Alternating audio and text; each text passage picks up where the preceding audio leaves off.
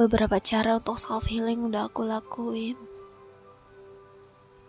Dari nangis nulis teriak ditekap pakai bantal nari-nari sendiri ngomong sendiri. Kabar ini udah jadi saksi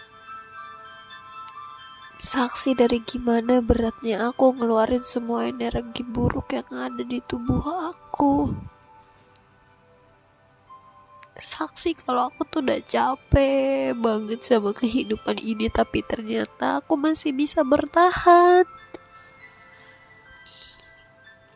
Aku sayang diriku sekarang. Aku cinta banget sama diriku. Aku bersyukur aku masih bisa hidup. Aku benar-benar bangga sama diriku sendiri karena aku bisa berjuang sejauh ini. Aku udah gak peduli lagi apa yang orang lain bicarakan tentang diriku karena sekarang aku tahu siapa diriku. Tapi kalau aku ketemu lagi sama situasi-situasi sedih, aku cuma mau minta tolong.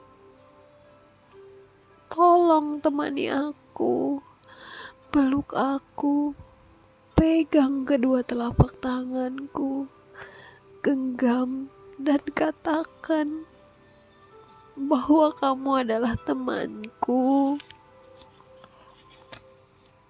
Aku butuh itu. Suatu hari nanti, kalau aku udah berhasil lupain semua hal yang nyakitin aku, aku janji aku akan bertumbuh lebih baik dari hari ini. Aku janji suatu hari nanti pancaran cahayaku akan lebih terang dari hari ini. Suatu hari nanti kalau aku udah berani menghadapi segala energi negatif yang penuh dengan ketakutan, dendam, kebencian, dan segala hal yang menyakitkan, aku akan merubahnya menjadi energi positif yang memenuhi energi cinta, energi kasih, energi kebaikan.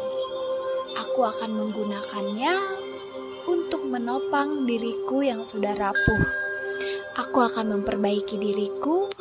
Aku akan berjalan lebih jauh dari biasanya menggunakan energi kebaikan itu.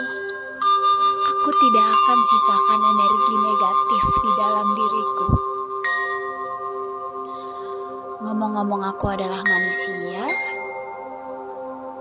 ternyata aku tidak bisa terpisah dari energi negatif.